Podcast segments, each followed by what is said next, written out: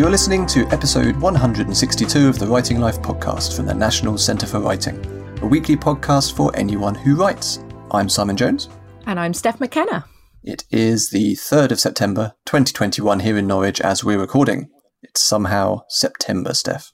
I know, it's absolutely mortifying, really, isn't it? This year has flown by. Yeah, it's that ongoing thing of the pandemic making everything feel simultaneously incredibly long and also having everything happen really quick. Yeah, it's completely messed my sense of time. And also, the weather is so bad this August that it feels like it's winter already. I know, here in the UK, it just forgot to have summer, or at least in the East, it certainly did. so, on the podcast today, we have Kate Mosse. The Kate Mosse. Yeah, the Kate Mosse. This is an amazing podcast episode. But first, before we get to that, just a quick couple of mentions. Noirwich, our crime writing festival, is next week. Yes, so our annual crime writing festival takes place next week on the 9th through to the 12th of September in a hybrid online and in person format. So we've got tons of free events with amazing writers like Megan Abbott, Steph Cha, and David Peace. And those are completely free for you to sign up and watch online on YouTube at time that suits you. And we've also got some amazing workshops happening. So some bite sized crime writing workshops on everything from writing courtroom scenes and interviews to how to kill your characters with poison. Uh, and our one in person writing workshop, I believe, is now fully booked. So we've got our online versions left, which will be taking place on Zoom. So again, you could sign up to those from anywhere in the world and join us to celebrate some fantastic crime writing.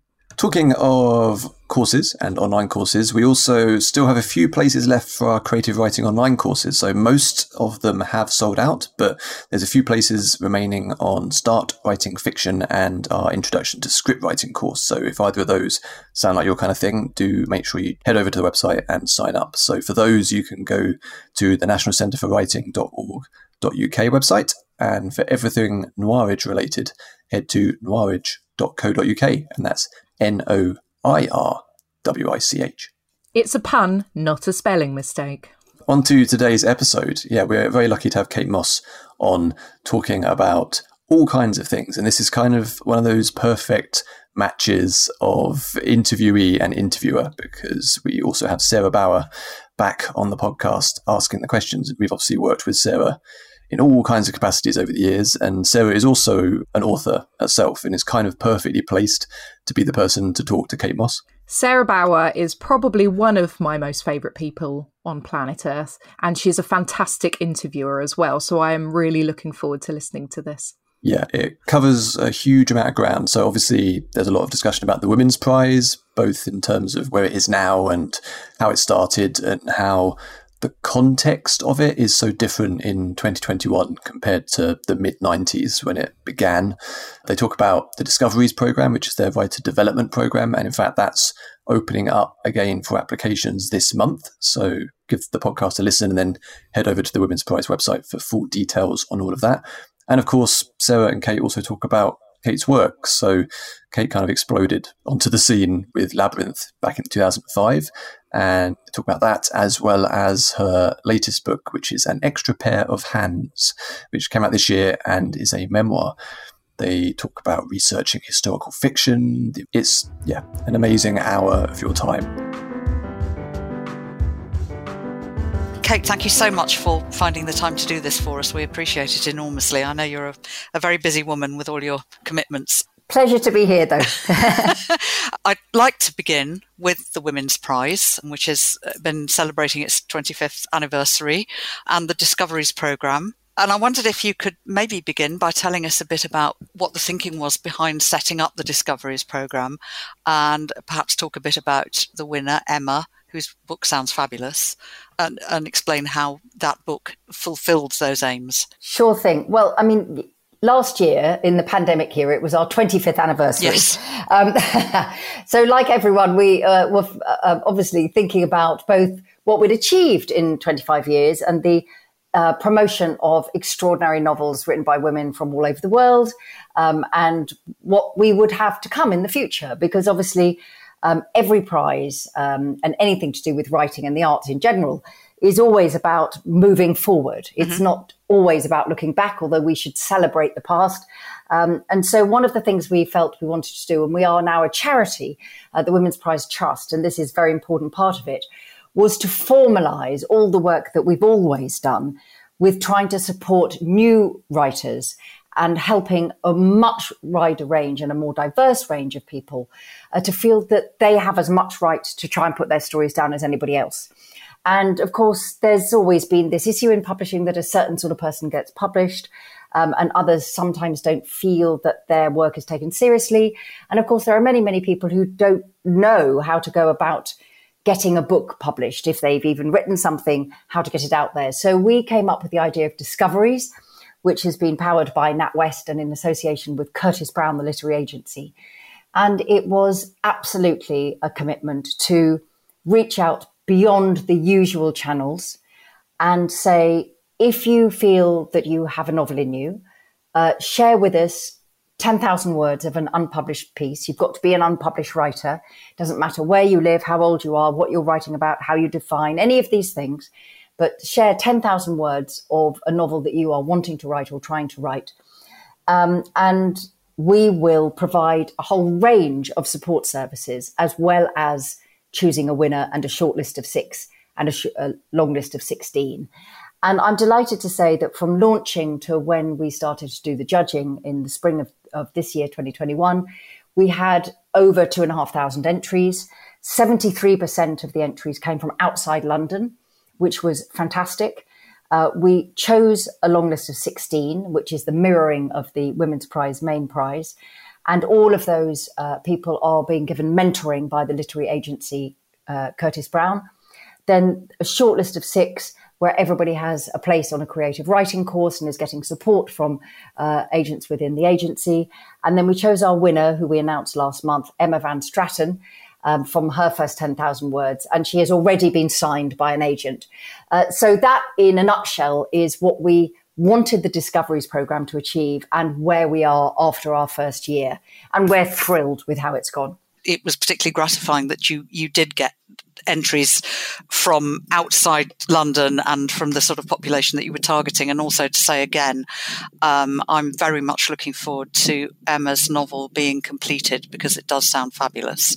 Yes, absolutely. And, um, you know, it's, it's a lovely idea and inspired by her own experiences when she's younger, yes. like many people, um, of somebody who works as a cleaner um, in uh, in other people's houses, of course, and and become gets to know the couple rather better than they know themselves and each other.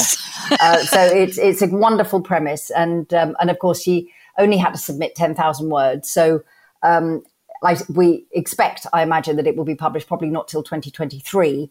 Uh, but that, of course, is absolutely the point to help new writers get out there. Yeah. Uh, because for all of us as readers, the wider the range of books available, the, the more we all benefit. Indeed, indeed, we do.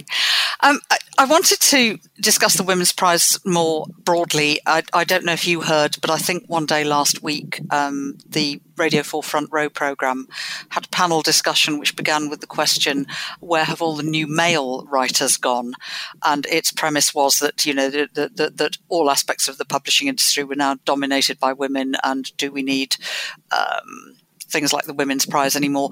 I don't really want to ask that question because I imagine you and I would just agree on the answer and that wouldn't make much of a conversation. But I, if I could phrase it slightly differently, I wonder how you think that the need for and the function of the Women's Prize and its role has changed in the 25 years, 26 years now since it was founded. Yeah, that that's that is the right question. I would say um, it's because it is it is a really interesting thing. This that the Women's Prize is the largest annual celebration of women's voices and creativity in the world. It is uh, one of the world's leading prizes in terms of its exposure, its uh, publicity, its charitable purpose around it, its uh, you know how easily recognized it is, um, but also in terms of selling books. And it is a success by every single measurement that you could hmm. possibly mm. choose to to put against it. And I, it interests me that nonetheless, every single year I am still asked to justify why it's around. And I'm afraid this is only because it is about women supporting other women. It is really as simple as that. Nothing else, which is a huge success, is always being asked to justify why it exists, because success is its own evidence. Indeed, like yeah. so that's that's that is why your question is the right question. um, and um, indeed, that that front row panel, I was in, invited to be uh, part of that panel, but I was actually live on stage elsewhere, so okay. I I didn't have to uh, do that um, because obviously uh, it's just silly because uh, the the statistics that you know is not is not true. Mm. Uh, but it's the old adage that one woman goes a very long way. Mm. Um, if, if, there are two women in the room and two men in the room, uh, men think the women are taking over. So you know, and, and statistically, that is proven to be the case yeah. always. You know, there's yeah. a certain amount. Anyway, we, we we won't go down that. So, um, but the prize has, of course, changed when um, we were dreaming up the idea for the prize, which came from an all male Booker shortlist in 1991. Mm. And, uh, and that's fine because the judges are allowed to choose, of course, the books that they most believe fulfill the brief of the prize that they're judging. Yep. But the point was more that nobody noticed there were no women. Mm. And several of us said, Can you imagine if they had put out an all female list? Every single critic would have cried foul of course. Every yes. critic would have said this is political, this is motivated by, yeah. you know, this, that, and the other. Nobody would have been would have accepted the idea that these were the pieces of literature that were most valued. But yet, when it was an all male list, it was see, taken uh, as a sort of de facto um, thing that, of course, this is all bits of literature, and if there are no women there, well, you know, genuinely nobody noticed until the list was put out. Um, and so that's where the impetus from the prize came from. And it does feed into this rather daft uh, discussion that was going on on front row about, uh, you know, where, where, are all the male novelists? Um, was that when we did the research, we discovered that even then, actually, 60% of novels were authored by women and 75% of novels published were bought by women. Mm-hmm. But yet, fewer than 9% of novels ever shortlisted for major literary awards were by women. So there wasn't actually an issue about access to market, but there wasn't uh, an issue about the honouring and valuing yes. of women's writing as literature. It's a very stark set of figures, actually, which I, I, was I was unaware of. Yes, I've never yes. seen it phrased that way before, but yeah, you know. So I mean, it, it was really very straightforward. So we said, well, okay, this is actually about women's work being honoured, and uh, honouring matters because prizes keep books of quality on the shelf. Uh, there's a very quick turnover with publishing these days. Uh, there is an over obsession with the new shiny bright thing, um, often only with youth, uh, and it, you know which is is good in one way, but actually a piece of work is a piece of work, and it shouldn't matter whether you're 80 or 18. Um, and so all of these things. So we wanted to draw attention to women's writing as part of the literary canon, if you like, um, and that's where we came from. In those days, when I would uh, talk uh, it's it's good to be reminded of this. Fourth wave feminism had not happened, so there was not a discussion about uh, this as a, a, a, matter, of course, about gender, about representation, about who was being left out, about diversity. None of these conversations were live. There was still the kind of what I always think of, um, kind of swill at the bottom of a boat, bilge water. Uh, you know, if you like, the idea that well, if women weren't winning prizes, it's because, you know what? They're just not good enough. So that was the context within which I was making all the speeches about the prize. And every single interview that I did back in 1995, uh, 96, when we'd just got the funding and we were about to start the first prize, um, I, it, people behaved as if we were talking about all female uh, shortlist for the Labour Party. Uh, there was an act, active determination to do two things. One, that we were all angry. And I kept saying, we're not angry, we're doing something positive. This is about positively promoting exceptional writing by women. I don't understand why you have a problem with that. Um, and the other one was that that very insidious subtext, which is women are, a second rate, and that's why they don't get shortlisted. Um, and so that was our focus to kind of change that narrative. Over the past 25 years, there has been a resurgence in feminism. Um, it's a different sort of femi- feminism. It's more inclusive. Um, it involves uh, men and women um, as as well. It involves um, the acknowledgement that there are structures and systems that actively discriminate against certain groups of people and and, and to the benefit of others. Um, and so that narrative, the, if you like, the context within which we're working has changed quite significantly. We always had a sense of um, charitable purpose, even though we were not a charity at that moment, which was to every year, alongside the razzmatazz of the main prize, to be funding research into figures about gender and reading and writing and opportunities and reviewing. We always had educational projects, which could be first, you know, reading groups for boys at Key Stage Three in schools was one of our first uh, projects because there's a drop off in boys reading at about the age of 13. Um, you know, and that's obviously very important uh, to to look into why that is, and you know, all of those sorts of things. We did uh, reading groups in prisons and in workplaces, a range of activities. As time has gone on, um, I suppose in a way our focus has been uh, in that area, in the charitable sector area, has been very much on empowerment of new writing, uh, encouraging girls and women, wherever they come from, to feel that they have the right to put their story down on paper and speak for themselves.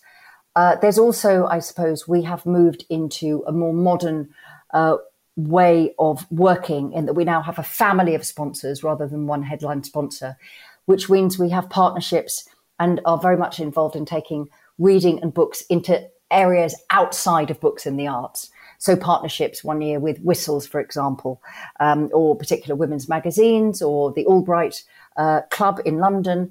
And this is all again about trying to reach out beyond the usual writing and reading community to engage with anyone who wants to read a brilliant book.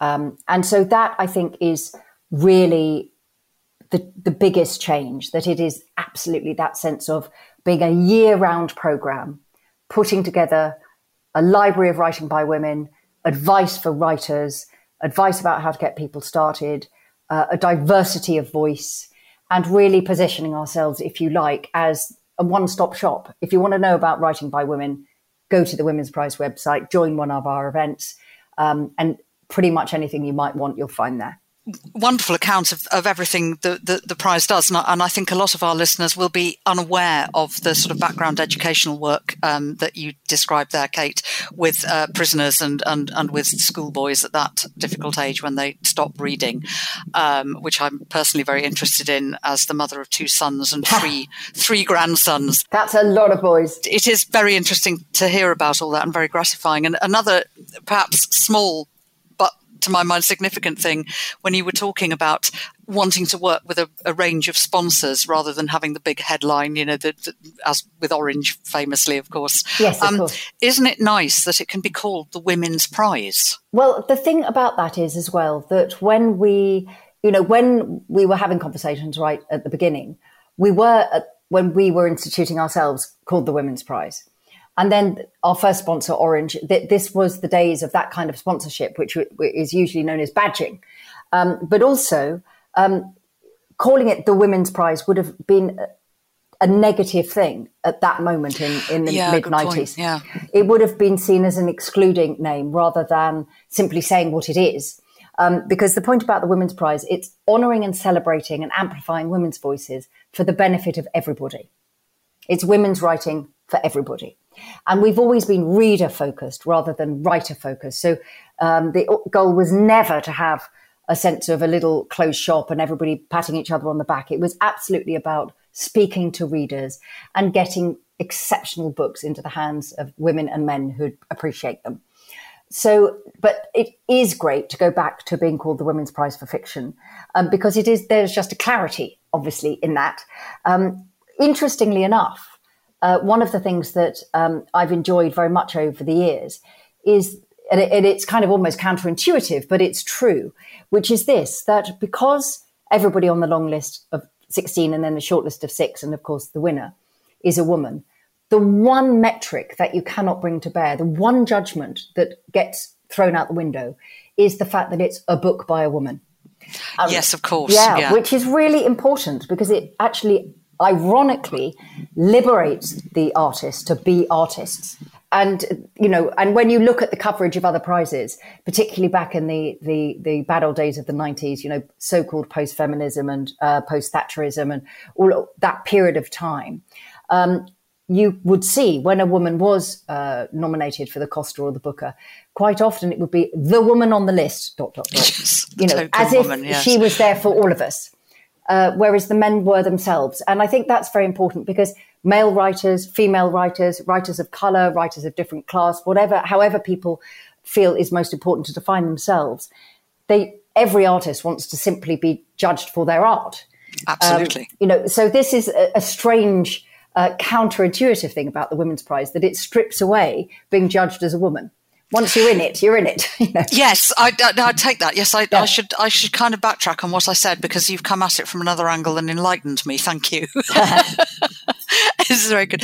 Um, before we move on, looking to the future, which uh, um, obviously you are doing, there's a, a, a couple of things. Um, we hear a lot now about how it is increasingly difficult for writers to make a living as writers. I know the, the, the, Society of Authors publishes bleak figures every year about what the average earnings are. The big fiction prizes, of which the Women's Prize, I would say, is now definitely one of the big three with the Booker and the Costa, obviously attracts good prize money as it should. And as you've already mentioned, it, it, it helps with sales and the longevity of books. But I wonder how you see the function of a prize like the Women's Prize trickling down to the many other writers there are, whether men or women, who are not earning in that way, who are not the stars, but are very good um, and accomplished writers who struggle in the world that we're in now. Eh, eh, eh, people draw analogies with the music industry and how it's becoming increasingly difficult for people to make money out of their music. And I think there are perhaps some similarities to be exploited there. I just wonder how you see that and how you see the role of your organization. Well, I think I have two totally different answers to this. Um, and I'm speaking as myself here and not on behalf of the Women's Prize course, in the understood. first instance, is that I am nearly 60. And I am therefore of the age that it never occurred to me that being a novelist would be how I earned my living. Mm. Never occurred to me. Um, it was, and I actually don't know anybody that thought that. Uh, we all wrote our books doing other things. You know, people Yeah. were teachers, they were booksellers, they might be doctors, they could be, uh, you know, accountants, they could be nurses, you know, whatever. But actually, almost everybody I know um, supplemented their income and was writing because they really wanted to. Nobody I ever met and interviewed, having you know done a lot of years of interviewing, said, "Oh yes, I always decided I wanted to be a novelist, and therefore I was going to sit down and write and hope that I made a living." Now, I think it's really good that the discussions about that are happening because there is always, particularly with fiction, the idea that it is uh, ladies sitting in a room, you know, with the, the Brontes and Jane Austen and the quill scratching um, on beautiful parchmenty paper um, and all of these things, and that it's kind of a hobby. So I think it's very, very, very important this idea that um, everybody should be paid for their expertise. Uh, on the other hand, it's exactly the same as it is the wor- world of theatre. Um, it is very, very, very hard to make enough money from the sales of books to survive as a writer. Um, so, in an odd sort of way, it's about the individual has to make that choice. Um, in the same way that every actor that I know um, has a resting job. Nobody thinks twice about it. And then if they hit the big time, then they don't need a resting job anymore. But every single actor I've ever met um, has started, you know, they're doing this, but they're doing this in their spare time. And so it's, uh, you know, I, mean, uh, that's what I said. There's two different answers. I'm in two minds. There's always been something about the arts, which is about making it possible for you to do the thing that you love. And there's the logical part of me that thinks that absolutely it should be paid enough and you should be able to make a living and decide to be a writer like you do decide to be a, um, a surveyor. And, you know, when you train and you do these things and there's a, a salary. But writing is never going to be salaried. No, it, it never is going to be salaried. So it's, um, I think it's very, very complicated. And I think the difficulty is, I think that the huge proliferation in creative writing courses is terrific because that is about access and it's about the acknowledgement that you could be enormously imaginative and enormously inspired and hugely creative. But there are building blocks of how you write that anybody can be taught. Nobody expects to give a child who is musical a violin and a bow and say, well, off you go. Yeah. Because basic technique liberates your imagination and your creativity. You can decide to do nothing you've been taught, but you've got the building blocks in place. So I, am a huge supporter of creative writing uh, courses. And I also think that uh, what they do is allow people to take themselves seriously as writers, that they are investing in themselves. And that is very important for women and for people um, who come from communities that have not been published as much um, as other communities. So to say that yes, you you deserve this time, give yourself the time, and to take it seriously. But the flip side of that is that I think a lot of people go on to creative writing courses. Everybody thinks they're going to be signed and published. Yes. And, and, and you, you will understand all of this. Um, and there's simply not enough room. That every year you know, sometimes I think last year I looked in the books, so there was something like 600,000 books published. It, it's phenomenal, isn't it? it, it yeah. English language publishing is yeah. just phenomenal. Yeah. I mean, it's great, but in the old days, there were, you know, there might have been a couple of hundred books published during the course of a year.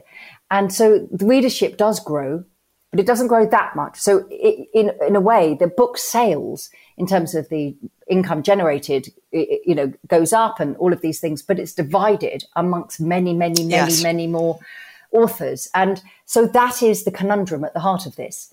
There is also the uh, the added complication of, of the numbers of different ways now in which people do their reading, because as well as as, as books as, as we understand them, there are the number of people blogging, doing online serialization, zines and online magazines and things like that, so that so that people are accessing their reading in so many different ways, which complicates the market for fiction even further. I yes, it does. Yes, yeah. because obviously, um, as always, within any um, industry, particularly the creative industries, the people who, you know, with notable exceptions, make the money are the producers, essentially, whether they're called publishers in our industry or producers in the music industry or in the theatre industry. Um, it, it's the people who allegedly, as it were, take the risk, the financial risk and the outlay that, that get the biggest rewards. And there's no doubt that there's a there's a whole school of thought about self-publishing that more goes to the author and, and all of these things. And of course, everybody, it is, I, I, do think it's wonderful that more and more people can find a way to get their work out into the world. It's, I suppose it's just that I think, um, you know, that uh, expectations are raised too high. Uh, uh, yes, I, I would agree with that. Yeah. You know, and it's the same that every year in this country, 3,000 young people leave drama school. Yes. There's not enough jobs for no. 3,000 new people a year.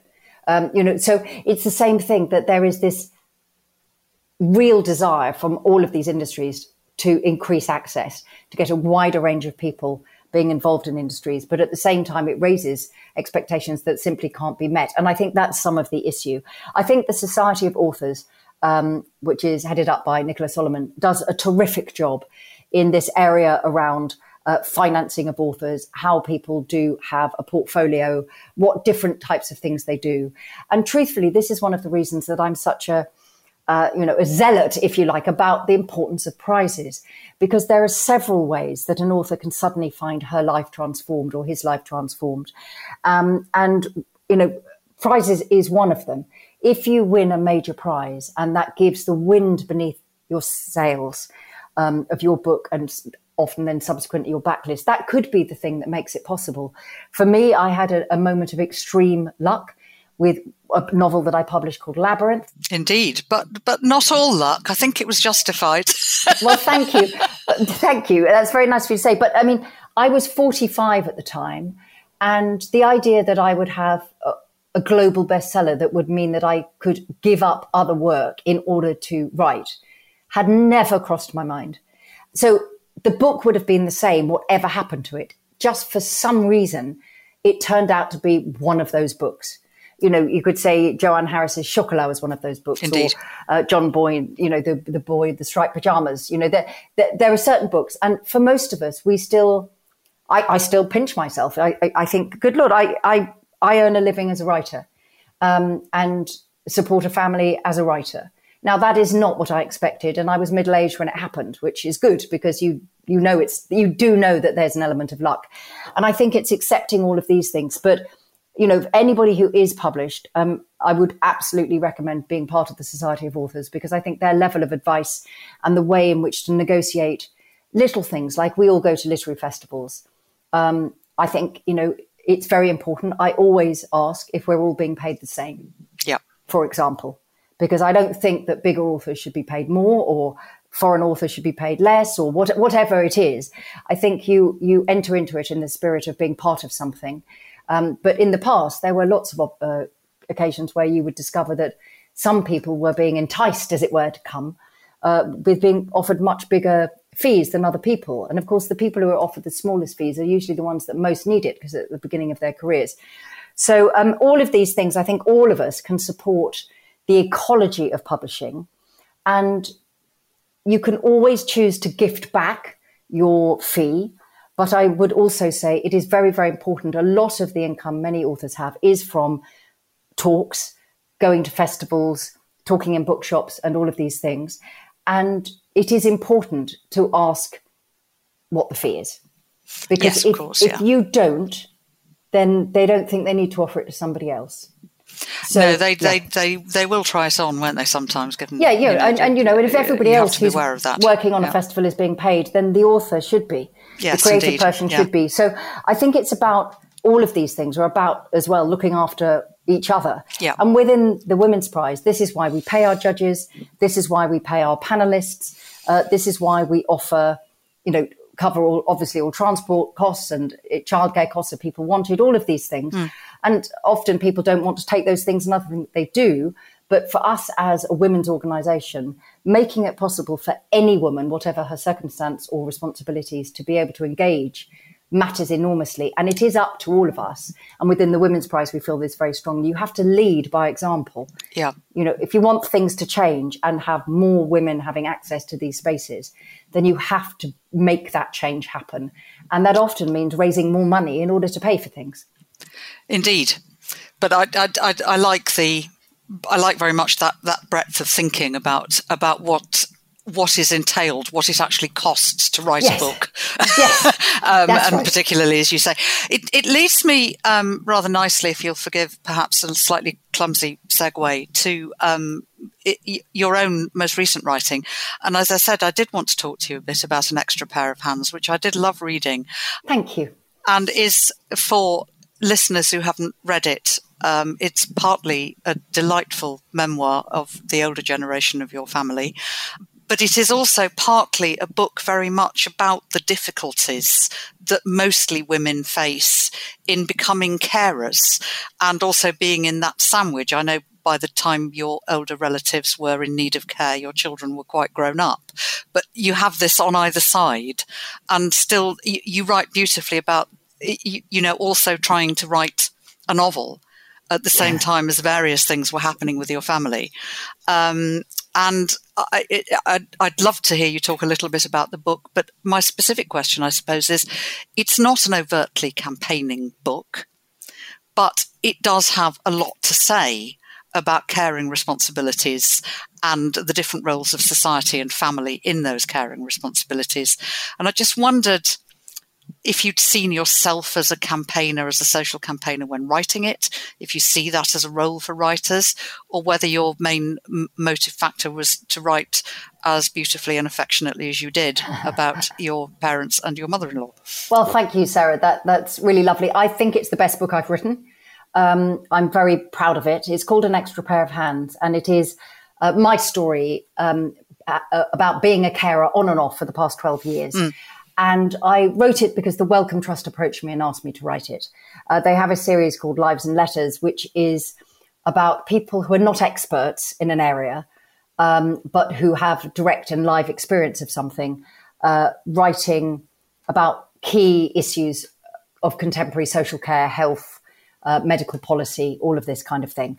And I don't think I would have written it if it hadn't been the Wellcome Trust, um, because I'm not a memoirist and I don't tend to put myself on the page in that sort of way. Um, but it is a love letter to my wonderful mum and my wonderful father, and uh, who are both gone now, and my amazing mother-in-law, Granny Rosie, the legendary Granny Rosie, um, who is a, a, stone's throw away from from where I am at the moment. I, am glad because I, I, felt I felt I had to inquire after her, given some of the things that are described in there, to make sure that she was all right. well, she is she is ninety, um, and uh, as all ninety, and she is in a wheelchair, and I am a full time carer um, for, for Granny Rosie. And she, of course, has some good days and some not so good days, but she does love the sun. Uh, so she is at the moment sitting, I can see her, she is sitting half in and half out of the sun with a big straw hat on and Excellent. a gin and tonic. Excellent. Um, and you know, why not? So if you're 90, you can do what you want. Uh, I think you can drink gin any time of day exactly, when you're 90. Yeah, exactly. That's that's uh, that's the thing. So, um, so for me, writing the book was in a way, it's exactly fits with all of the campaigning work I've done for all of my adult life um, around women's voices and women's representation. I've I'm some, always been a positive campaigner, and what I mean by that is about talking about what we could do and the great things that are out there, rather than complaining um, or attacking. I don't feel, for me, that's not the most effective way to um, to bring about change. And in this area, social care is it's a feminist issue, care, and it is the biggest issue along with climate change facing us as a society. And because um, it is not considered sexy, uh, this can of how to sort out social care keeps being kicked down the road. So the book is a campaigning book, in, but insofar as I am simply adding my voice to the 13 million of us who are unpaid carers. And I felt, well, if I have a voice and a platform, then I should use it uh, because I am in a very fortunate position. I'm a writer. Uh, my husband um, is a playwright and a writer. We therefore have a level of flexibility in our working lives. Many people who are carers have to give up work in order to care. So, what happens to their family finances?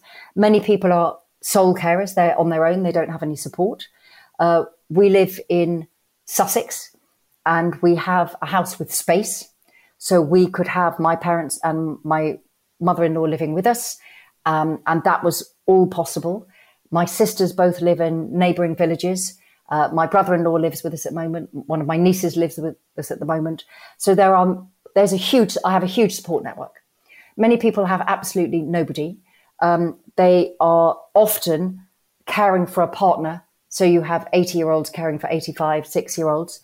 And there are many people who are caring for uh, siblings, children with special needs. Um, and particularly in the last year with the pandemic, where all of those services stopped, we are essentially asked a huge amount of our carers, and we don't care about our carers. And the Dilnot Commission was set up in 2010 to look into social care. It reported in 2011.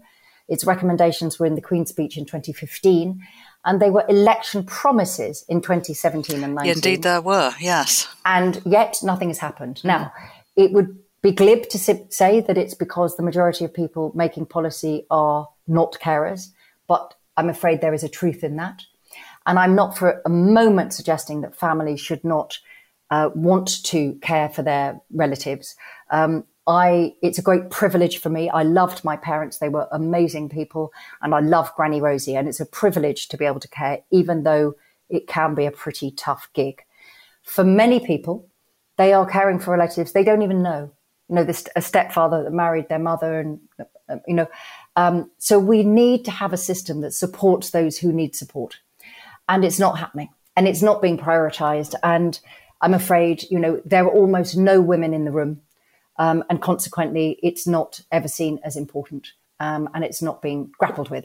So the book is about you know literature and poems and books and the solace of the landscape and what it means to love somebody, what it means to be with somebody when they die, uh, what it means to be human.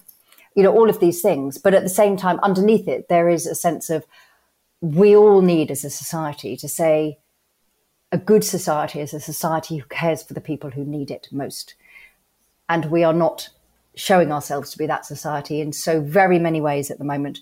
Um, and therefore, the book to me, therefore, is very, uh, very important. And I'm, I'm delighted with the reaction to it. I, have never had so many letters and emails and comments. Uh, not, not even for the biggest selling of my novels have I had so much engagement from readers. So, um, and it's not a book just for people who are carers. Um, it's a book for anybody who thinks about these things or um, has a family, I suppose. And uh, because a woman has a 50 50 chance of being a carer by the time she's 59, which is the age I am now. Obviously, my, my experience started a lot earlier.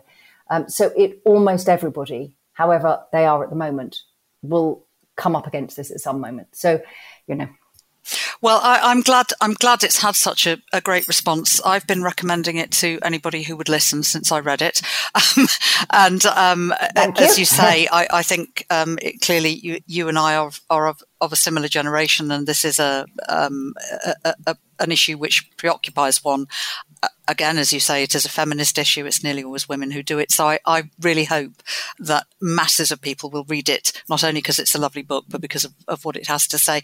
Um, Kate, we obviously cannot end this conversation without talking about your extraordinary record as a writer of uh, great historical novels. Um, and I have also been lucky enough um, while I was, as you might have gathered, while I was reading An Extra Pair of Hands, I was reading The City of Tears at the same time, wow. which was kind of a strange experience because I was yes. kind of reading both the book and some subliminal commentary on it. Um, yes, in the, absolutely, the absolutely. Um, and again, I mean, a, a, a wonderful, big, sweeping historical book. And I would like to a couple of things that, that, that came over to me very powerful in it are it, it is very strongly in favour of religious tolerance and cultural tolerance and the compassionate treatment of people seeking asylum. Yes. Um, and I just wonder how you see the historical fiction as speaking to our own times. Yes, I think um, there, there's a sort of conundrum at the heart of historical fiction, which is this that good historical fiction, by which I mean um, historical fiction that has integrity, so it genuinely belongs in its time. It is accurate insofar as we can be ever sure of hmm. these things to the history, uh, that it doesn't um, distort the experiences of real people. Obviously, at the heart of my historical fiction are women's stories that are mostly left out of the history books. Um, you know, in the period yeah. of time I'm writing about the 16th century, you could be forgiven that of thinking for thinking there were about three women: Isabella of Catherine de Medici and Elizabeth I, and and that was it. They were the only women. Um, and you know, history as a discipline was very much out of the universities and out of the um, religious institutions, and therefore it was written by men about men. And so, for me, that's been very important, uh, centering all my fiction around women's stories. Um, and good historical fiction, therefore, tells the truth it puts the people back into history that have been left out, whether it's people of color, whether it's people of disabilities, you know, because actually almost every other person would have had some sort of uh, physical um, impairment. And you never see this in television and things. That's a huge thing, isn't it? There's yeah, sort of small yeah. things like nobody would have had a decent set of teeth. Nobody that, would have had any teeth. You know, I mean, yeah. you know, Queen Elizabeth I had wooden false teeth. She did, and, didn't she? You know, and yeah. they, they, clacked when she talked. You know, um, and of course they would. And people, you know, um, there were accidents all the time. People lost arms, thing, you know. So all of these things. So it's it's always about trying to, with integrity, put the, all the people missing back. Um, because a partial view of history is a dangerous view of history, and we know that when we see people using history in order to justify discrimination and prejudice in our own times. But it's very, very important that it is set within the period in which it's supposed to be set. Yes. So you cannot put 21st century ideas into a novel of the 16th century. You've got to believe and trust that the reader hears the echoes for herself or for himself. And that is one of the things that I feel really strongly about with the uh, Burning Chamber series. The City of Tears is the second in a series of four is that I love the fact, and this is true history, that little Netherlands, Holland, and it, the other surrounding states, the lowlands, as they were often known, because Belgium, you know, was, was broke away in the end and became Belgium much later on. They became a world superpower in the 17th and 18th century because they took in refugees from France. It is actually almost as simple as that. The, the, the Huguenot refugees uh, were given, um, you know, refuge, and of course that's where the word comes from, refugié, um, in Amsterdam. And Amsterdam became this great world city, tiny little country. So I don't need to uh, make some heavy-handed political point about religious tolerance and judging people by who they are and what they say and how they behave rather than the color of their skin or what they look like or what faith they, they follow or none because the evidence is there that countries that op- are open armed and welcome do better than the ones that shut their borders. Uh, and you know, it's it's just in, in, Euro- in, European terms in the period of time I'm, I'm talking about, obviously. So I do feel very strongly about um, history as a way of telling us who we are, as a way of holding up a mirror to the present. But everything must be what the reader brings to the book and the reading of the book, um, not shoehorning those things in. And I think you can see that the historical fiction people enjoy is precisely that, that it's very much, you know, whether it's Hilary Mantel or, or me or Ken Follett or S.J. Paris, uh, you know, any of these books, they, they very much inhabit a particular granular world that any of us attempt to bring to life. But readers bring their own sensibility to the book. And for me, you know, it's one of the reasons it's been very frustrating this year publishing two books in lockdown. Yeah. The thing I love most about publishing is being out and about and meeting readers because the reader completes the book. And, you know, I've not been able to meet any readers. I've done about three events. Um, everything else has been by email, and that's been great, of course. And, you know, these are the times, and these are tiny things compared to what most people have had to go through. But, um, but I, I do, I do believe in that. You know, trust your reader understand that your reader gets it. You know, they, they, they can see the echoes of the past in the present in the same way that I, as the writer, can. I, I should also, I, th- I think, uh, ask you to speak briefly to the issue of research for historical fiction. Um, I, I, think to some extent you, you, you've covered what the outcomes of that should be, the way in which you you, must stay faithful to the world and recreate that world as best you can without glaring anachronism and, and what have you. But um, I wonder, speaking perhaps to anybody who will be listening to this who is a, a historical novelist or aspiring historical novelist, if you've got any any tips about the research it, it, it, when one starts a historical project, it it it feels absolutely insurmountable to begin with, and you you know you have to work your way through all these masses of material and what have you. I wonder uh, how you go about that and whether you enjoy it and what your sort of system is if it's not giving too much away. I love it. I love the research. I'm at the beginning of a big new non-fiction project at the moment, um, and the research for that is um, no different in a way from the hmm. research mm. that I do for my historical fiction, um, because it is about finding your way in to another time, a different kind of life, a different person's experience. And that for me is what research is all about. And I do all my research pretty much before I start, whereas many historical fiction writers, um, they kind of start, they have an idea for the story. So they start and then research the things they need as they go along. Mm-hmm. But for me, I need to build the entire world of the novel or the entire world of the nonfiction book as it is at the moment, because I need to feel that I, I have a 360 degree understanding of the world. Mm-hmm. I need to know in the 16th century, did the Huguenots have beards and moustaches or just moustaches?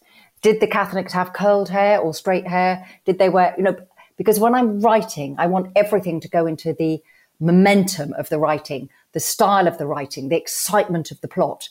I don't want to constantly be stopping to think, oh, I, oh, I don't know quite how to write that character because they, would they have done this? Would they have done that? And the thing that matters about research in terms of those details are if you've got a lead character in the City of Tears, for example, is Minou and her daughter Marta. Um, Minou is running away from soldiers. Well, can she run? What's she got on her feet? Yes. You know, uh, is she wearing shoes with buckles? Do they have heels? Are they wooden soles? And so everything about those details, they're not there to show the reader how jolly clever you've been with all your research.